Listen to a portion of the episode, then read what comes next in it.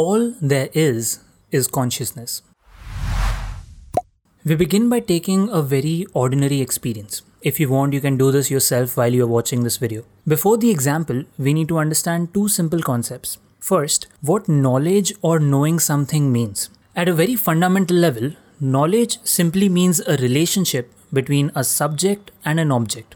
When you say you know something, let's say you know how to solve a math problem, that knowledge exists because you are the subject and the math concept you know is the object in the situation. Second, what is an experience? An experience can be simply defined as consciousness plus an object. Here we consider consciousness or awareness, that is, you as the subject. For example, let's say you go for skydiving. Here, consciousness, that is, you, are the subject, and the activity of skydiving is the object that makes up your experience. So far, so good, right?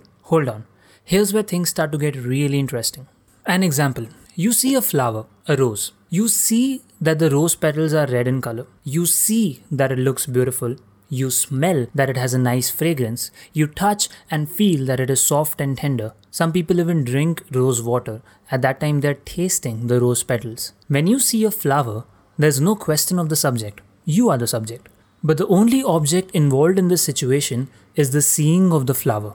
There is no separate object called as a flower that is your experience. It is only the act of sensing, seeing, touching, hearing, smelling, tasting that exists, not the object itself. Ask yourself this question Is there an object called flower apart from the seeing of the flower? Is there an object called flower which says, Hey, I'm a flower, but I'm different from your seeing the flower?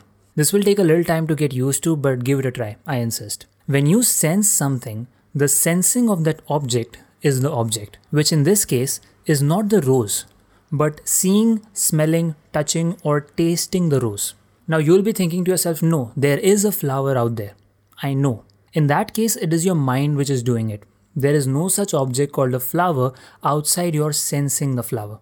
The second important point here is that the seeing of the flower is only inside your own awareness. Because you are aware of seeing the flower, you see it. Without awareness, as in when you are asleep, you cannot see the flower. Seeing the flower is like a picture running on the screen of your awareness. Just as the movie does not exist outside of the movie screen, the seeing of the flower does not exist apart from awareness. Going back to the idea of senses, Let's say there is a person who cannot see and smell, that is, they lack their sense of sight and smell. Until you, who can see and smell the rose, tell that person that hey, there is a rose in front of you, they will never know, right? And because that person will never know that there is a rose, for him, it is as good as the rose not existing, right? Meaning to say, like the rose, every other thing in your life, living or non living, that you experience as a subject is only made possible because of your sensing of those things. And that is the object of your experience, not the things themselves. Therefore, in every experience, all that you, consciousness, are experiencing is yourself, consciousness. Because nothing happening for you is happening outside of your awareness, outside of your consciousness. Consciousness experiences consciousness. We feel only ourselves. And this is what the Vedantas talk about when they say there is one eternal, blissful existence called Brahman, that is consciousness. This is also what the Guru Granth Sahib talks about when it starts with Ik Oankar Satnam. There is just one, and its name is truth. And that one did not create everything. Rather, that one, call it consciousness, awareness, manifests itself in the many. It appears as the many. It is operating through you and everything around you. Hence, these schools of thought invert this idea on its head that you as a human being are a small person consisting of just flesh and bones in this vast universe. In fact, what they are saying is that you are the vast ocean of consciousness that is appearing in this human form. Everything else that you see in this world is that pure consciousness appearing in different forms, and that makes up your world. Hence, leaving us with the idea that all there is is consciousness.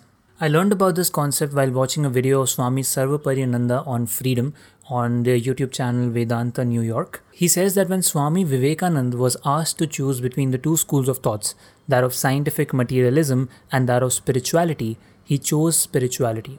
The reason Swami Vivekananda cited was nobody has ever experienced matter outside of himself or herself. I've never met a man who can jump outside his body and experience something. Do check out that video, I will link it in the description box below. That's it for today's episode. I hope you gained something valuable out of listening to it. If you did, you can follow us on Instagram at ClickReflect and let us know your thoughts. Also, if you have a story that you want to get featured on this platform, please feel free to either DM us on Instagram or leave an email at clickreflect at gmail.com. Thank you so much for listening. I'll talk to you soon. Peace.